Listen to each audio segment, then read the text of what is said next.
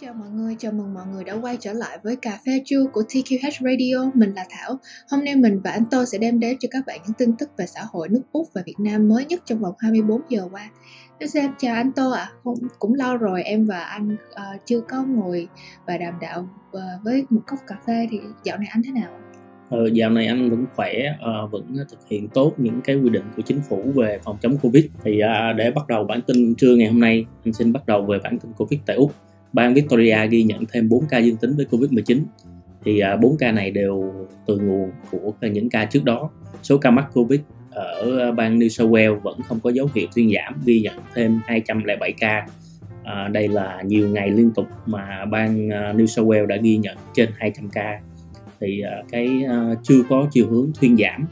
Còn à, tại Việt Nam thì à, sáng nay Bộ Y tế thông báo có 3.563 ca mắc Covid-19 mới trong nước tại 28 tỉnh, riêng Sài Gòn có 1.998 ca, ghi nhận 186 ca tử vong tại 10 tỉnh, thành phố trong 6 ngày qua. Thì so với ngày hôm qua thì à, Việt Nam có thuyên giảm một chút, nhưng mà tình hình vẫn còn đang rất căng thẳng ở à, thành ở Sài Gòn cũng như là ở Hà Nội. Em có tin tức gì mới về à, Covid nữa không hả Thảo? À, dạ thì em được biết á, là tại Việt Nam á, à, vaccine ngừa Covid made in Việt Nam đã đang được à, thử nghiệm vào giai đoạn thứ ba à, bởi à, công ty đại diện là Nanogen. Thì ở giai đoạn thứ ba này à, việc tiêm vaccine Nanocovax đã chia, đã được tiêm thử nghiệm trên 13.000 người à, và đã chia ra làm hai giai đoạn. Giai đoạn 3A là 1.000 người và 3B là 12.000 người. Và mỗi người đã được tiêm hai mũi Nanocovax cách nhau 4 tuần thì kết quả cho thấy là đến ngày thứ 42 sau khi tiêm một mũi của 1.000 người trong nghiên cứu 3A thì cho thấy là 100% đối tượng được tiêm Nanocovax có kháng thể trung hòa với surrogate, tức là khả năng trung hòa với các độc tố, vi khuẩn và virus trên ngưỡng 30% và trong khi đó thì 99% đối tượng chuyển đổi huyết thanh của kháng thể protein S là sinh kháng thể cao gấp 4 lần so với nền thì hiện nghiên cứu đang tiếp tục theo dõi 13 người còn lại.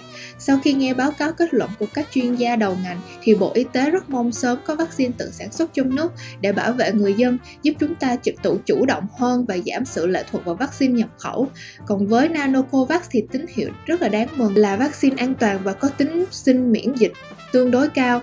Hiện chờ thêm dữ liệu và khả năng bảo vệ của vaccine trong thời gian bao lâu Ờ, cái tin ờ, vaccine này rất là mừng cho Việt Nam. Và xa hơn thì Việt Nam họ cũng ờ, sẽ đăng ký với lại COVAX của WHO để cái vaccine này được thế giới nó công nhận. Vì khi vaccine không chỉ công nhận ở trong nước mà phải công nhận ở trên thế giới thì sau này cái để đón đầu cái hộ chiếu vaccine thì những người được trích vaccine này mới được xuất cảnh qua các nước khác. Thì uh, chuyển qua về cái uh, uh, Covid-19 tại Úc thì OneStart tạm thời cắt giảm 2.500 nhân viên do cuộc khủng hoảng Covid-19 gây ra, việc đóng cửa biên giới và hạn chế đi lại. Thì cái hậu quả của Covid-19 càng ngày nó càng nặng hơn. Thì mỗi lần thì các doanh nghiệp, nhất là các doanh nghiệp về hàng không, họ phải cắt giảm nhiều nhân viên. Thì đợt này thì có 2.500 nhân viên của OneTap và Jetstar sẽ phải nghỉ việc trong 2 tháng vì biên giới các bang đóng cửa. Các phi công trong nước, tiếp viên và nhân viên bay sẽ ngừng việc, chủ yếu ở New South Wales nhưng sẽ không bị mất việc làm.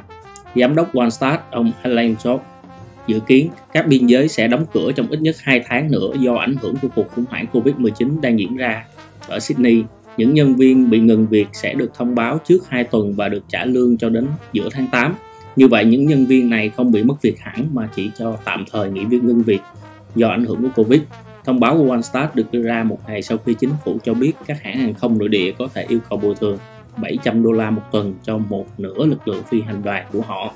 Vậy là chính phủ đã có một cái gói hỗ trợ đặc biệt cho 750 đô la Úc trong cho những người trong thuộc phi hành đoàn nhưng mà chỉ có à, một nửa nhân lực.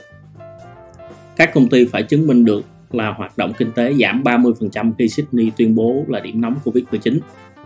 À, liên quan tới à, uh, Covid-19 thì à, có một cái tin gì nó gọi là nó lạc quan hơn không Thảo?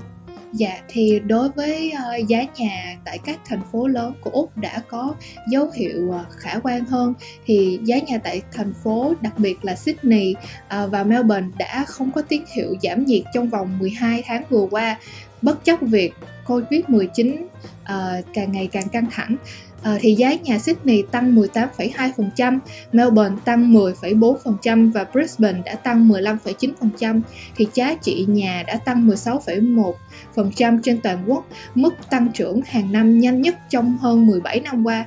À, giá nhà đã tăng 14,1% trong 7 tháng đầu năm vừa qua, thì đây là một cái tín hiệu rất là tốt đối với nền kinh tế của nước Úc.